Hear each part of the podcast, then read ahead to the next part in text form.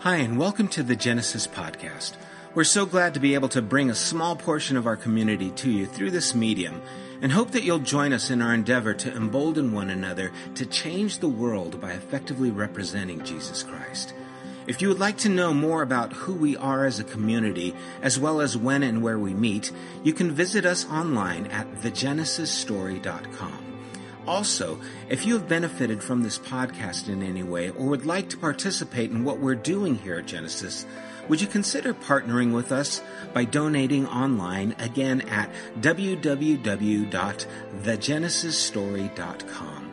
There you can select the giving tab and how you would like to contribute to the general fund or even to the building fund. Remember, we can do more together than we can ever do alone. Thanks for taking the time to be with us. God bless. How's everyone doing today? okay, so today we will be um, continuing in the Sermon on the Mount. I asked Sam if it would be all right um, to pick up right where he left off because continuity is the best, and I love these passages, right? These are just some hearty meat and potatoes types of scriptures, right? They stick to your bones and make you just a sturdy follower of Christ. So, um, not a lot of heady theology this morning, just practical Christianity. I'll see if I can't work in some heady theology, heady theology though, just for funsies. Uh, so let's go ahead and open in a word of prayer. Most gracious Heavenly Father, Thank you for this morning that we have together, a time to gather with our brothers and sisters, to sit at your feet and to see what you have to say. And God, I pray that as we meet you with ears ready to hear, hearts open before you, ready to receive, that you would do what you always do when we open your word, which is speak clearly and personally to each and every one of us knowing that your word does not return void. You have something for each of us here this morning. And Lord, so we trust that into your hands. We know that you're faithful to do that. So we just ask that we would be ready to receive it from you. And in Jesus' name we pray. Amen. Amen. It feels darker in here than usual. Is that my imagination or is that a reality? Um, okay, so that is that is a bit of a reality. Um, so, Jesus here on the Sermon on the Mount is speaking to his uh, disciples, meaning followers, right? Learners, not specifically the 12 disciples that we may think of. Not all of them had been called at this point in Christ's ministry. So, it's a message to all of those who have chosen to follow Christ, to learn from Christ. It was as true about those people, those men, women, and children 2,000 years ago, there that day on that mountain as it is for us if we call ourselves disciples of Christ. Uh, most scholars believe that the Sermon on the Mount was the common message preached of Christ, that he had become accustomed to speaking as an itinerant preacher. Verses like Matthew 9:35, amongst others, just say that Jesus went uh, through towns and villages, teaching in synagogues, uh, proclaiming the good news of the kingdom of God. And, and this was that good news. And, and uh, it, it's uh, believed to be this message here contained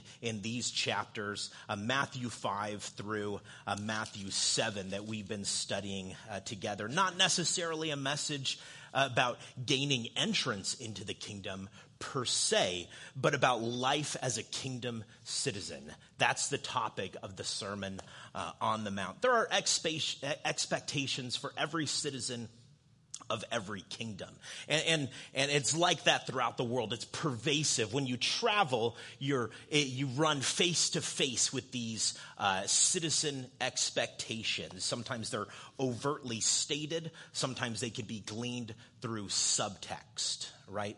Um, and often uh, they're distinctly different from the citizen expectations that you've grown accustomed to uh, from the kingdom that you have been born into. I went to Haiti this past summer with Denise, and um, she let us know that there would be several kingdom expectations, to put it biblically, of living in Haiti or life in Haiti. And she made those things clear to us by uh, recommending books and providing uh, emails. And, and yet there, there are no books or emails that can adequately prepare you uh, for uh, the, the rolling hills of Haiti or the ubiquitous mosquitoes, however often you hear about them. When you get there, you're astounded by the beauty of that country and you're tormented by the mosquitoes of that country. You know, it's just the, the, the, the, duality of life in Haiti, right? And when you get there, you realize that there were several things that you could have just never imagined uh, about life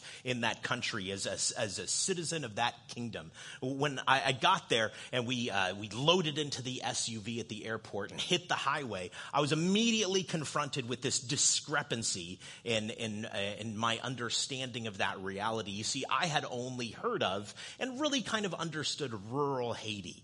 I was expecting to see farms and, and small houses and this sort of thing, but urban Haiti was really not known to me. So to be confronted with the tap taps, right? These like kind of buses that they have there and the motorcycles and the traffic, people driving against traffic, people driving on sidewalks and, and, and, uh, and, and honking at everyone, honking at everything. And not as a sign of aggression or aggravation, but actually as a courtesy. Uh, was was baffling to me. In our culture, if someone were to honk at you, you'd be aghast, right? Someone honks at you and you go, whoa, I never. How rude, you know? And, and we, we, what, what an impatient cad, you think, right? Uh, but it's quite the opposite in, in Haiti.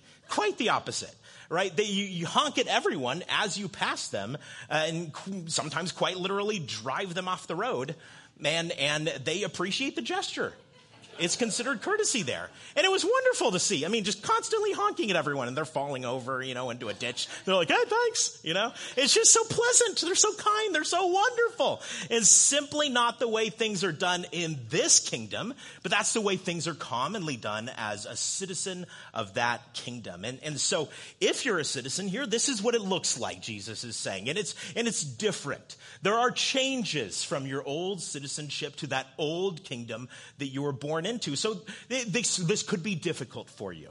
There could be a bit of culture shock in here for you. Certainly an adjustment period for you. And so a question that we must ask ourselves as we're confronted with a passage such like this is, is are we citizens of the old kingdom or are we truly citizens of the kingdom of Christ?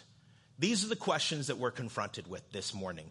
And it's a worthwhile consideration as we discuss fasting and the expectations for fasting as we prioritize our kingdom value system. That's what this is really about this morning. So let's begin in verse 16 of, uh, of Matthew chapter 6. And you're going to see that I'm going to stop far too soon.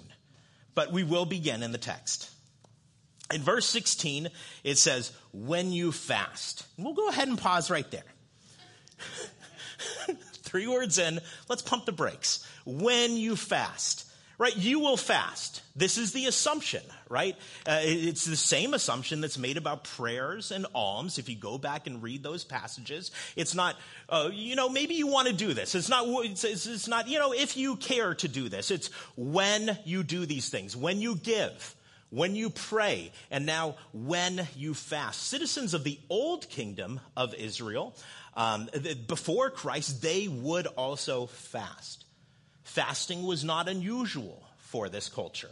Um, and I think it's important to define what we're talking about here in terms of fasting. So, a functional definition for fasting, if you are a note taker, would be this it is the voluntary abstaining of food for a period of time as a religious observance. And I'll repeat that again in case you want to capture all the components. A voluntary abstaining of food for a period of time as a religious observance.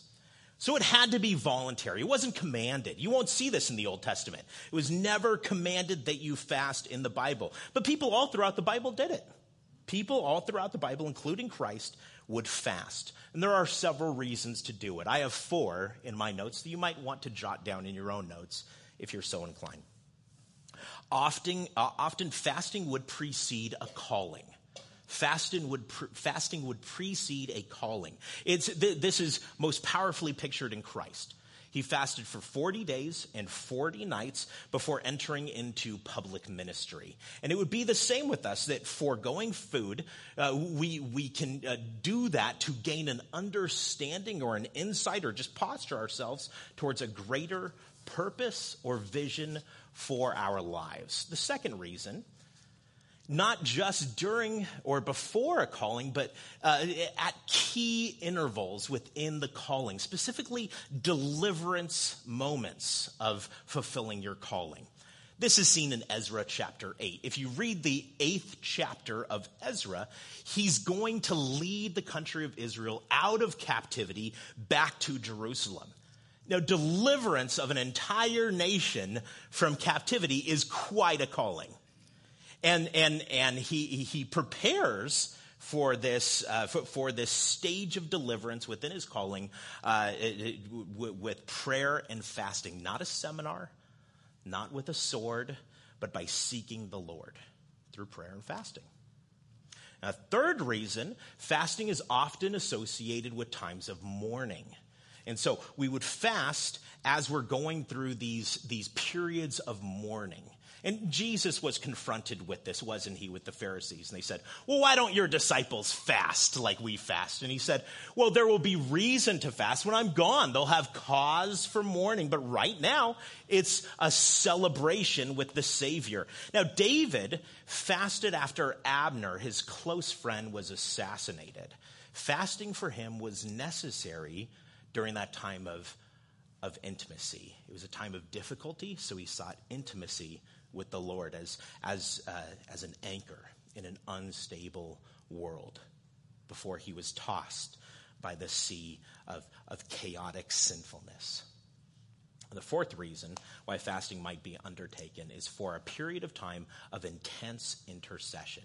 And finally, we see this with David um, as he uh, enters into prayer for his infant son born of Bathsheba in 2 Samuel chapter 12. Now, this is a difficult chapter to read. It really is.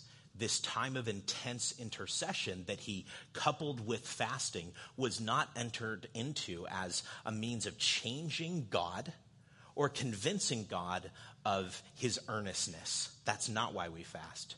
It was simply to pattern his heart after God's own and gain his will for himself.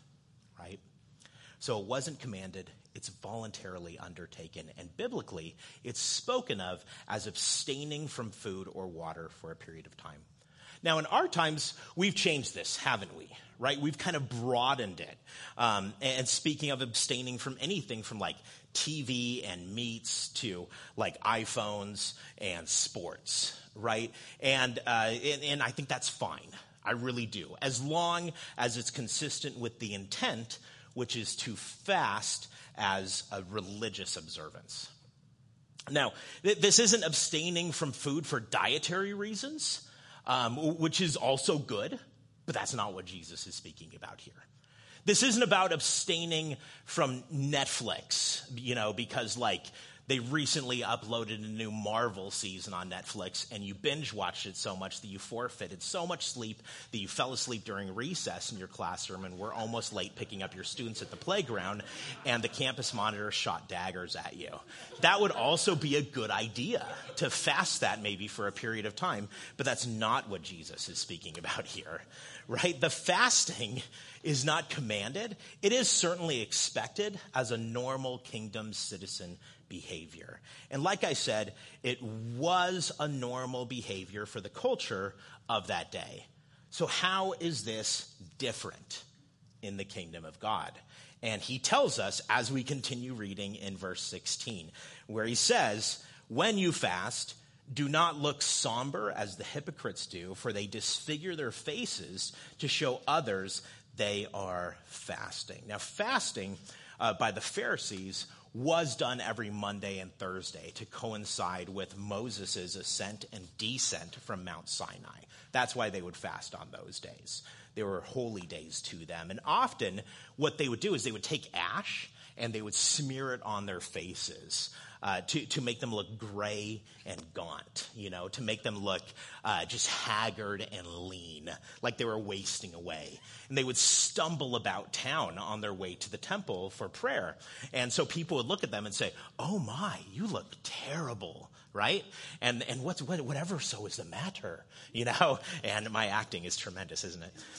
And and um, they would say, "Well, I'm just fasting. You know, I might die. I'm, it's been four hours, but I'm really serious about you know about God and my relationship with them. My piety protects me, you know." And and so uh, they, they would enter into this whole discourse to make themselves sound so spiritual about what they're doing, and people would just look at them and say, "Oh, how religious you are! How close to God you are. How wonderful you are. Oh, how great and holy you are. And we're so blessed to have you as a religious figure in the country of Israel. And, and they would say, oh, well, yes, indeed, brothers. And oh, yes, it's all of it. And Jesus would even talk about this pageantry associated with fasting in Luke chapter 18, where he tells the story of the Pharisee and the tax collector that both go to pray in the temple. And he says, the Pharisee stood by himself and prayed, God, I thank you that I'm not like other people. What a prayer. Wouldn't you love that to be prayed in church, you know? Ben gets up here and goes, Oh, I just thank you that I'm not like everyone else here. Oh, I'm so far above them. You know, robbers, evildoers, adulterers. He even provides a list for everyone. All these people. Or even like this tax collector. He singles someone out in the crowd. This loser over here. I fast twice a week and I give a tenth of all I get. And I love that the Bible says he stood by himself. It's as if he, the moment he started praying, God took a step back and was like, I'm not with that guy. We didn't come together. that guy's just, he's by himself. And don't misunderstand. You're doing a good thing by fasting. But you're doing it the wrong way. You're doing it the wrong way. They took this thing that God loved and they corrupted it. God loves fasting. He hates what they turn fasting into. Fasting was introduced in Scripture as a way to remind the body that it's not in charge of the life, that your body belongs to God. It's an interesting thing to think about. That we need to remind our bodies that they don't run our lives. Because if we don't, every once in a while. They will. They will. And so God says you need to do this as a way of simply reminding your body that it's not the boss, that God is in charge of your life. And your body doesn't like that. And that's why fasting is so hard. That's why fasting is so hard. Your body doesn't like to be denied because it's so used to getting its way all the time every day, the body gets its way. And so he's saying, you got to stop. You got to tell the body no. We fast to deny our bodies and we're reminded that God is more important than bacon, right? I'm just going to use bacon because it's the best, right? It, it's, it's emblematic of all foods right now in the conversation, um, and it deserves to be. Because sadly, because sadly, most of the time, we amble about acting as if there is nothing more important than bacon. Right? When we say no bacon to our bodies, um, even just for a day, listen to this. It is so radical that people notice, don't they? Right? Just saying no bacon to your bodies for one day and all of a sudden, like, you know, heads popping out of gopher hills. People notice. You know, he just said no to his body, right? And, and, and in a world filled with bacon, in a world where the, the importance of bacon is, is, is, it transcends life and God and everything else, they go, he said no. And they notice. They say, well, well, well, you must have incredible willpower. You must be super spiritual. You're an awesome person. And, and then, and then we, we hear that and we go, yeah, I guess I am. And God would look at us and say, well, you know, not anymore. You know, you were for a moment, but now you're actually filling up on something else. You're actually feasting upon a new meal. And I so relate to that. That's so human, right? Because we set out to do something like fasting, to say no to our bodies, to put it in place, to feed our soul, to feed our spirit, to feast upon the things of God. And somehow, surprisingly, our bodies still win, right? The body still has its way. Because he says, if you don't feed me food, I'll make you feed me ego and it demands to be fed and it's so easy to give into it.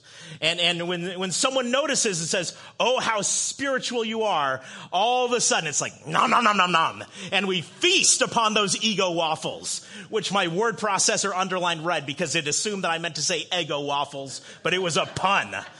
And word has no sense of humor. That's, that's what you get when you fast.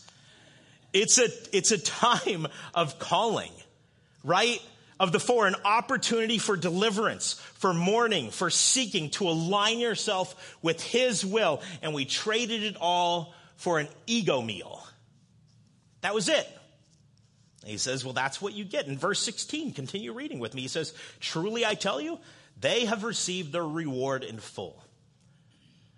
But when you fast, kingdom citizens, when you fast, put oil on your head Wash your face so that it will not be obvious to others that you are fasting, but only to your Father who is unseen. And your Father who sees what is done in secret will reward you. You know, last week, um, gosh, it was last week. Time is so, I'm not great with it. Um, I believe it was last week I had my teacher observation, and it was very uh, stressful for me. Maybe it shouldn't be, but it was. Uh, 60 minute observation on a science lesson. There are these new science standards, and uh, they're associated with a new science lesson plan construction. The NGSS are the standards, the 5E lesson plan is the structure. You need to also include, Costa's levels of thinking um, and a variety of instructional strategies. You'll be evaluated using the CSTPs, which are teacher performance expectations. And that's just a lot of spinning plates, right? So, you know, I, am there with all my spinning plates trying to get everything done, and I construct this lesson plan that had everything in it. But seven and eight year olds, they're pretty unpredictable, right? So everything could go off the rails at any moment, okay? Um, and I woke up at 5 a.m. as usual, and I was very mechanical in my movements. I began uh, making my last minute notes, alterations to my plan, preparations, and then I showered and dressed, right, like the modern equivalent of washing my face and putting oil on my head before I set out on the road to do this thing.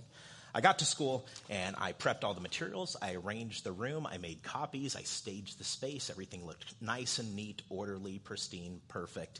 And um, 7:45, kids arrived. I, I, had a little more than an hour to remind them of behavioral expectations.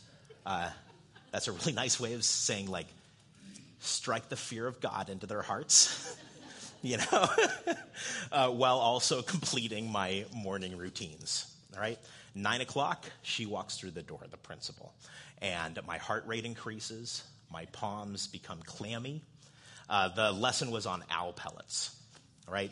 Uh, and what we can learn about owls' habitats from these pellets. And if you don't know what an owl pellet is, when, when an owl eats, it doesn't have any teeth, right? They have, they have beaks. I don't need to tell you that. You're all adults, you know that. Um, they, they eat their food whole. Um, so when they eat it whole, it goes first to their gizzard, and the gizzard separates the food from the non food, and then it compresses all the non food, and they regurgitate a pellet. And so the objective of the lesson was to dissect these pellets and, you know, like analyze the fur and bones to see what we can learn about the owl's habitat from them. It's a very hands-on lesson, and uh, there were lots of moving parts, and there were elements of the lesson that were extraordinary. And then there were some parts of the lesson that were less than satisfactory in my estimation, right? An hour went by, we were leaving for recess, and uh, we, had, we hadn't finished the written review of our, uh, of our uh, exploration. Um, and we hadn't recorded our uh, digital presentations, which was a technological component that I wanted to work in, where they would record themselves presenting their findings, right? Which would be very, very neat. Um, 60 minutes were over, however, so breathe easy, Michael. And I did. Deep breath. You're done. And the principal tapped me on the shoulder and said, Hey, I'd like to return after recess because um, I have some things to take care of in the office, but the rest of my day is pretty wide open. So this was pretty neat. I'll be coming back, right? After I'm done there, I'll be back here. And so stop breathing easy, Michael. It's not over, right? The fun's just getting started. Um, uh, uh, we got back to the classroom. We began this write up. We began recording all the day where we're just on pins and needles. She could walk through that door at any moment. And we need to be in control. We need to be doing something productive. We need to look fabulous, you know, and, and she, but she didn't. And so I dismissed them to lunch. And, and then, then lunch, uh, in my classroom, some teachers come in to chat, you know, as, as, as, you know, is very common with teachers. They're, they like to chat. And so they came in and they're in my classroom and they're, they're having a conversation. And I'm thinking, she hasn't come in yet, but the rest of her day is clear. She's coming in at any moment.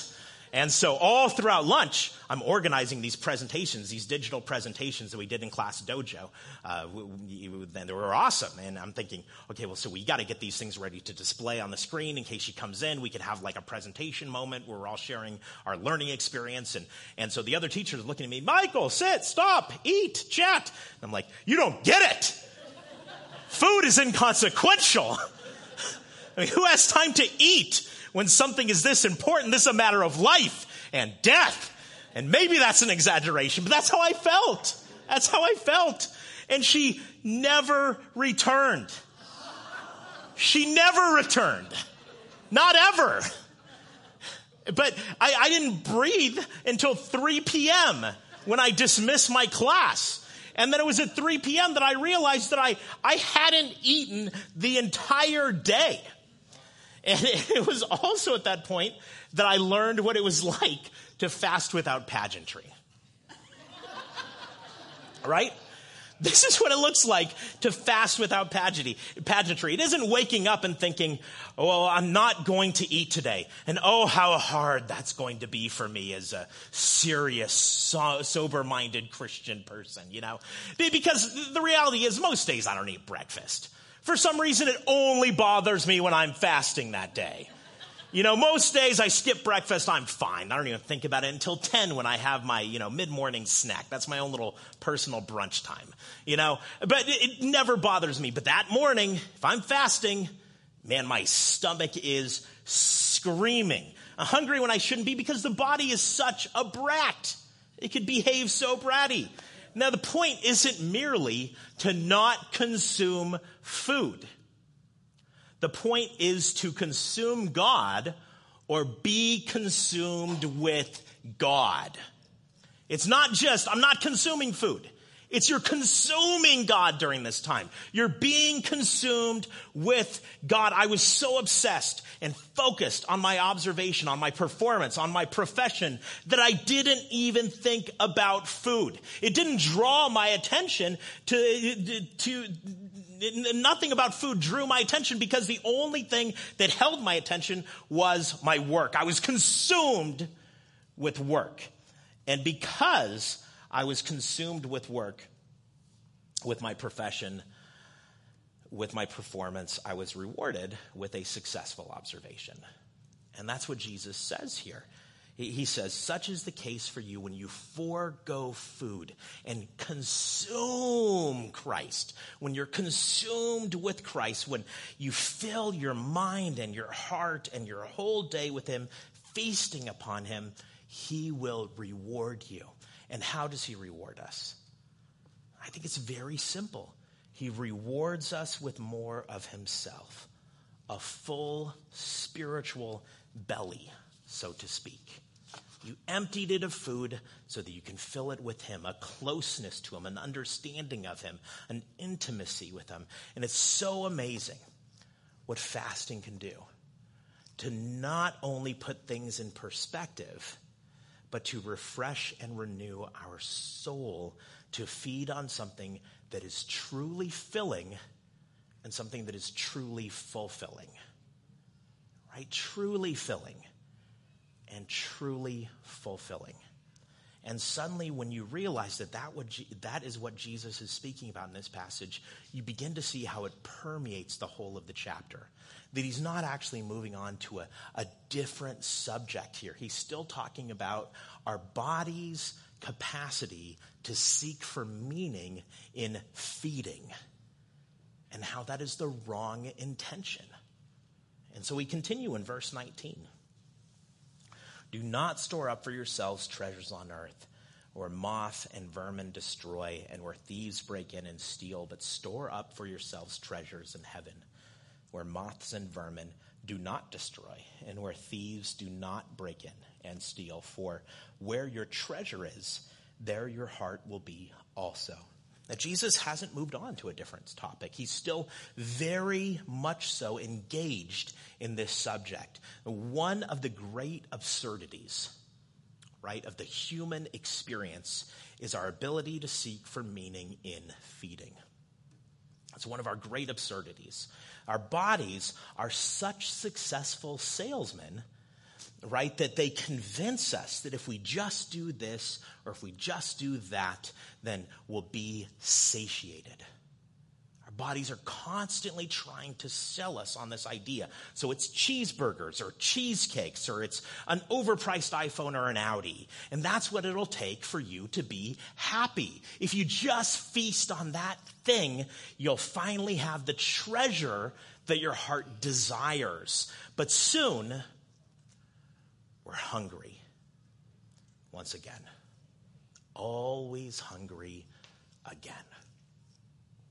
Because no treasure can satisfy humanity. Right? We're like Adam in the garden. Right? Everything was right there for him. God created paradise for him, set him in the midst of it all, and said, Everything is here. You have it all. And he said, If I could just taste that fruit, that will be the source of my satisfaction. I'm sure of it. And a single taste is all it took for him to realize that no, it wasn't. And that now he had lost everything that really was. The things we call treasures. We're always searching for meaning in feeding, but meaning was never meant to be found in feeding. Jesus said that all that stuff that's just that's treasures for moths. Right? you think about that. That's that's treasures for rats. These are treasures for thieves, but not for kingdom citizens. We have full bellies like no other people in all of human history. and yet we're starving for more. Just one more meal, a larger house, a better job, an exotic vacation. That'll do it. That's what'll satisfy me. That's what'll fill my belly. And we're like Pac Man, gobbling up dots with no end in sight. And he offers the gifts, but he keeps the meaning to himself. Now, God is good but God is shrewd, right? He gives the gifts, but he keeps the meaning for himself. And so Solomon would say in the book of Ecclesiastes that everything under the sun is meaningless. It's a great book. Read it when you get home, right? Super encouraging. You open up to that first verse and you're like, well, this will be a, this will be a romp, right?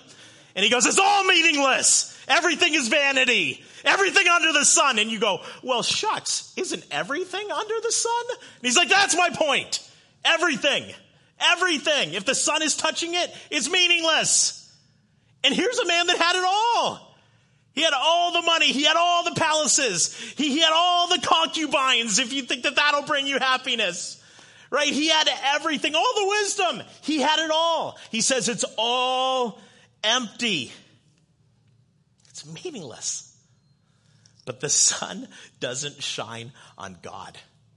He transcends the sun. He's spoken into existence, doesn't he? That, that is where our meaning is. He and He alone can satisfy human hunger. He gives good gifts, He keeps the meaning in Himself. It's not going to be found in the gifts. Enjoy the gifts, but don't search for meaning in them. Enjoy them, but don't search for meaning in them. He's hidden true, lasting, eternal satisfaction in himself. And sometimes saying no to the salesman of the body, saying, I want to set aside this thing for a time to remember him and not his gifts, to, to feed and fill and fulfill my soul is what's necessary. To say, these things aren't my treasures. I don't want to live my life missing the one treasure of true value, and that's in Him. And that's what it takes sometimes to recalibrate your heart because the text here says it pretty simply where your treasure is, that's where your heart will be too. You know, um, Linda Dimbleby, a woman that many of you know, she, she attends the church. She's a close friend of our family a very close friend. And, and she was there with Miles as a baby when Corinne went back to work. Um, she was like a nanny, I guess, but she grew to be just a member of our family. She met us at home after every single baby was born. It was a weird kind of tradition where we'd come home from the hospital and she would be waiting there for us with bags of in and out, you know? And it was kind of like if this is what I get when I have a baby, I'll gladly do that. Let's have some more babies, you know? because In-N-Out is delicious. And she's incredible. She's incredible. She's also incredibly generous. Every time she comes to visit, um, she brings gifts for the kids, right? She brings uh, toys and books and games and clothes. We never ask for any of those things. She just does it. Uh, you know, she's just one of those people that just loves to give, um, a heart like God that loves to give good gifts to his children, right? And she's incredible. She's also incredibly generous, and, and that's awesome. That's also a problem, right? And isn't that strange? Isn't that weird how, how something so wonderful can actually become a problem? Right? But it's a problem because of our capacity to corrupt the generosity of a gift giver, right? Now, when she comes to visit, my kids uh, look in her purse or in her bags. And before they even say hello, they say, What'd you bring us? That's messed up. That is super wrong. So wrong. Right? Look at her. She walks to the door. You know, what'd you bring us? And doesn't that just break your heart? But that's what this passage is about. Children, they, they're selfish, they're self centered, they're self absorbed. And I wonder how far we actually go as we grow out of that time in our lives. Now, because of that generosity, they've begun to treat her like a non entity. I think we really need to hear that because of her generosity, they began to treat her like a non entity. You are the stuff you give me. You're not a person to me. You're just that stuff. And that's a real tragedy. But do you see God there? Do you see his breaking heart? Right? We, we discussed it uh, Linda and and you know Corinne and I, uh, we, we, discussed it, and we said we think that it would be a good idea for you to take a break from giving them gifts, so, uh, just for a while, maybe, so that the kids uh, become reacquainted with you as a person, you know, as, as, a, as a human, not a treasure dispenser, right? Because no one deserves to be treated like a treasure dispenser. But that's exactly how we treat God. And that's exactly what God is talking about here in fasting. He says, you just need to take a break from that gift for a while to become reacquainted with Him as the person of Christ. So, so that you can become reacquainted with the Spirit of God, to become reacquainted with the Savior of souls, and the Father of forgetful children who are often very selfish, very self centered, very self absorbed. It begins with you taking an honest inventory and identifying your treasures. Bank accounts, jobs, toys, whatever they might be. None of them are bad things. They aren't. Do not misunderstand this morning. None of those things are actually inherently bad. They are gifts from a God who is good because he is incredible and he's also incredibly generous. But if we become children again, celebrating only the gifts and forgetting the giver, because that is a real problem, because he is the real treasure. And we will take none of his gifts with us. Only his mercy, his grace, and accounting of what we did with the greatest gift that he gave us, which was the gift of this life. That's what we'll take with us. Listen, I wanted to teach on the rest of this chapter, but at some point, I had about 20 pages of notes, and Corinne said, You just need to stop right? You just need to stop. So I'm going to tell one more story, if I may, and then we're going to end here um, rather than finishing the chapter because I think it's necessary in really understanding this point of saying no to our bodies as a means of becoming reacquainted with God and uh, divorcing this sense of materialism right? This lack of gratitude that I know I struggle with and that many of you may struggle with as well. Um, and so here's the story I nearly died two weeks ago. That might be a bit of an exaggeration, um, but I felt as if I was. And uh, don't worry, I'm under the care of an excellent physician. And if you're still concerned after the message, I'll talk to Isaac. He's right there, right? He knows what he's talking about. He can help me. so um, it was Thursday. I felt fine. Uh, 20 minutes, Uh, I had been awake that day. I was packing my lunch. And then suddenly I found myself on the ground clinging to my side. I had this pain in my body that felt like it was radiating from my kidneys through my abdomen. It plagued me all day. I felt nauseated. I felt weak. And I was sweating profusely right? Isaac, you're already diagnosing. Stop it. Just listen. I went to work and, and taught, trying to keep my bodily malady to myself. It was diminished heavily on Friday, um, but returned Saturday morning, three, uh, three in the morning. I awoke in just tremendous pain. Um, I was teaching Saturday school that day, the first Saturday school that I've ever taught. You know, attendance had doubled, they told me the day before, because um, the principal sent out an all call to the campus notifying all parents that I would be doing a lesson on slime, which is a big selling point for kids and I would be rotating through several classrooms so all students would have an opportunity to make and take slime home with them that day. And but there I was in more pain than I had ever experienced. A pain within my body that actually felt like organ systems shutting down. It was an unnatural amount of pain.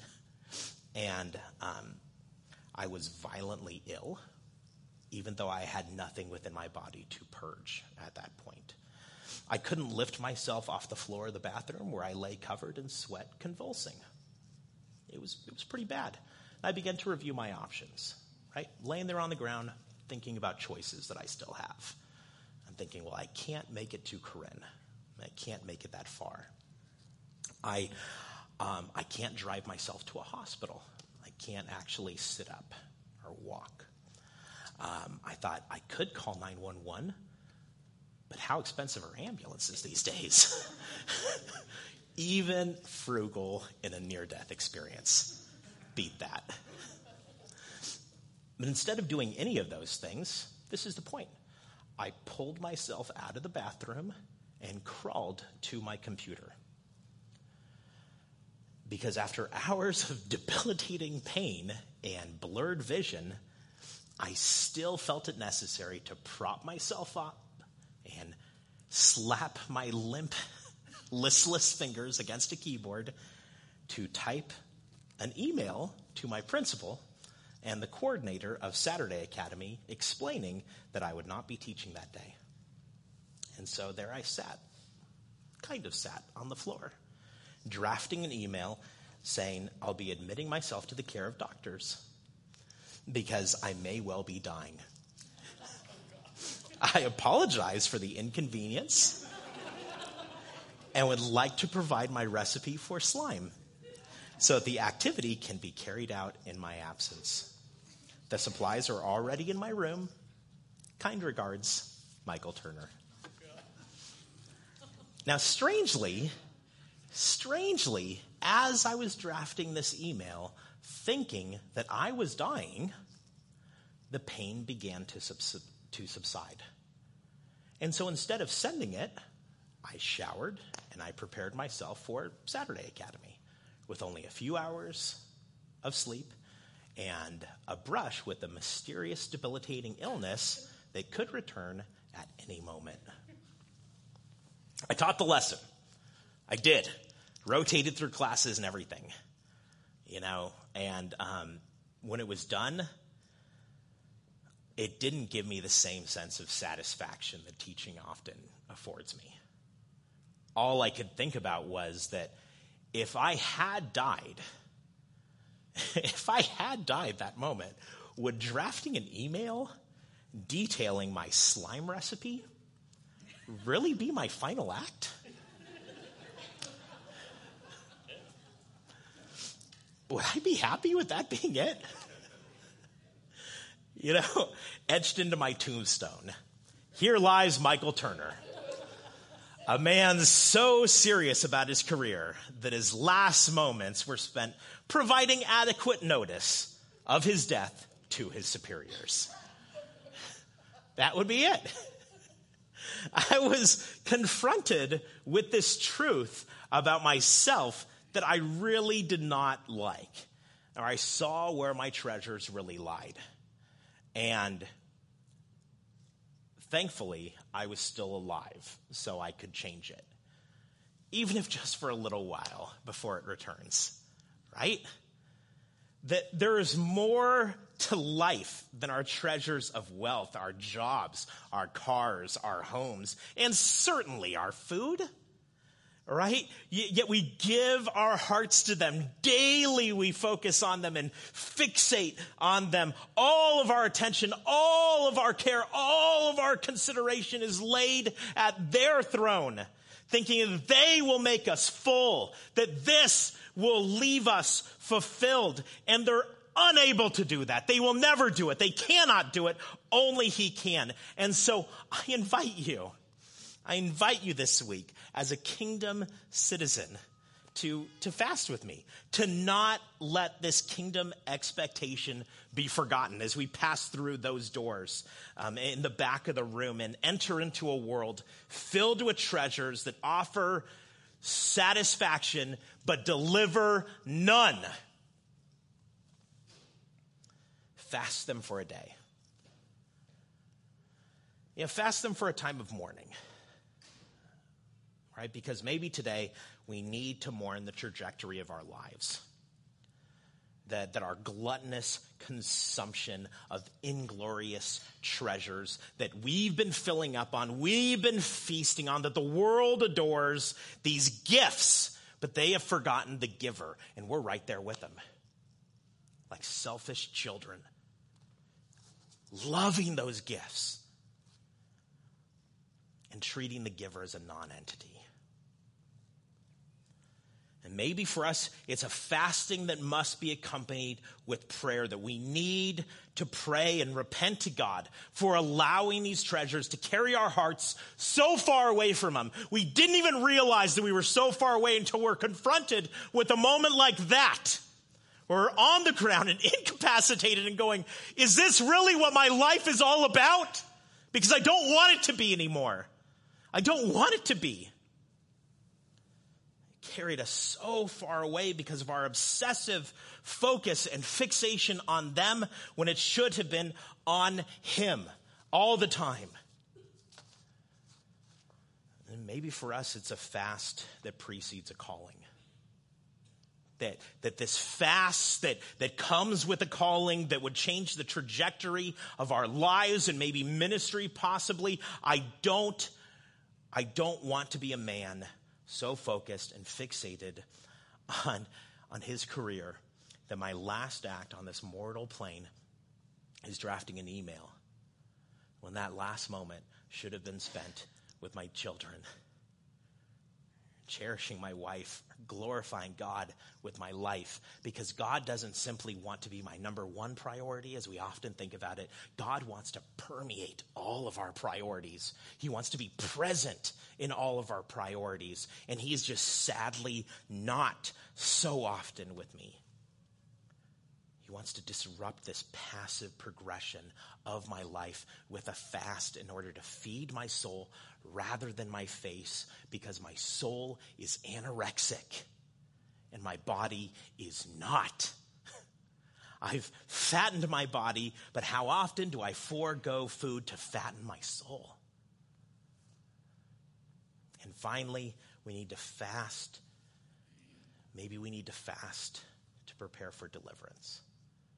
And remember, that deliverance wasn't just for Ezra, it was a deliverance for all of Israel.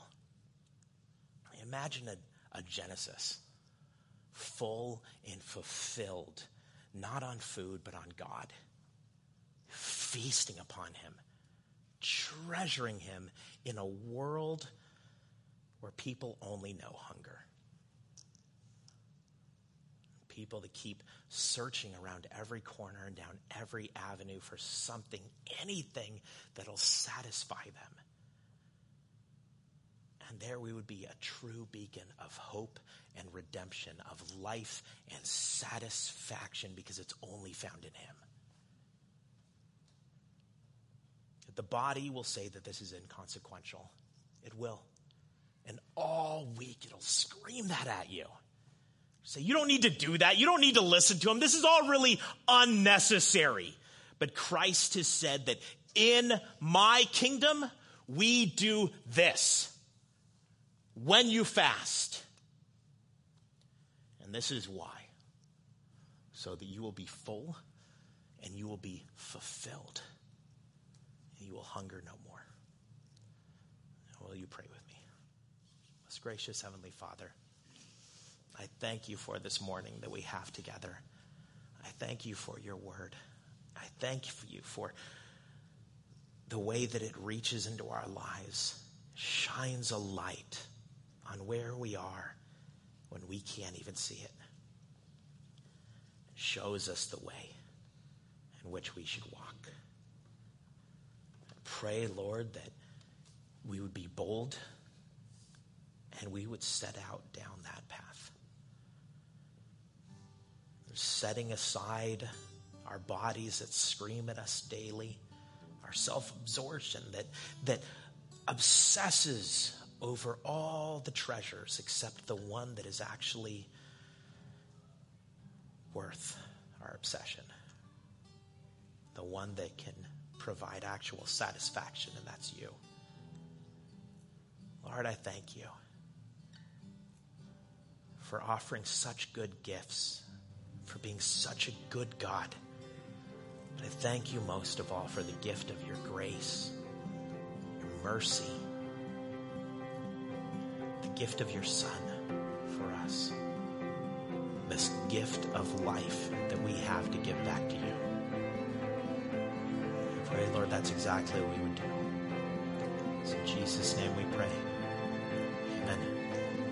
You have been listening to the Genesis podcast. We invite you to join us at one of our weekly gatherings. You can find more information at www.thegenesisstory.com as well as opportunities to help financially support this podcast. Thank you for listening.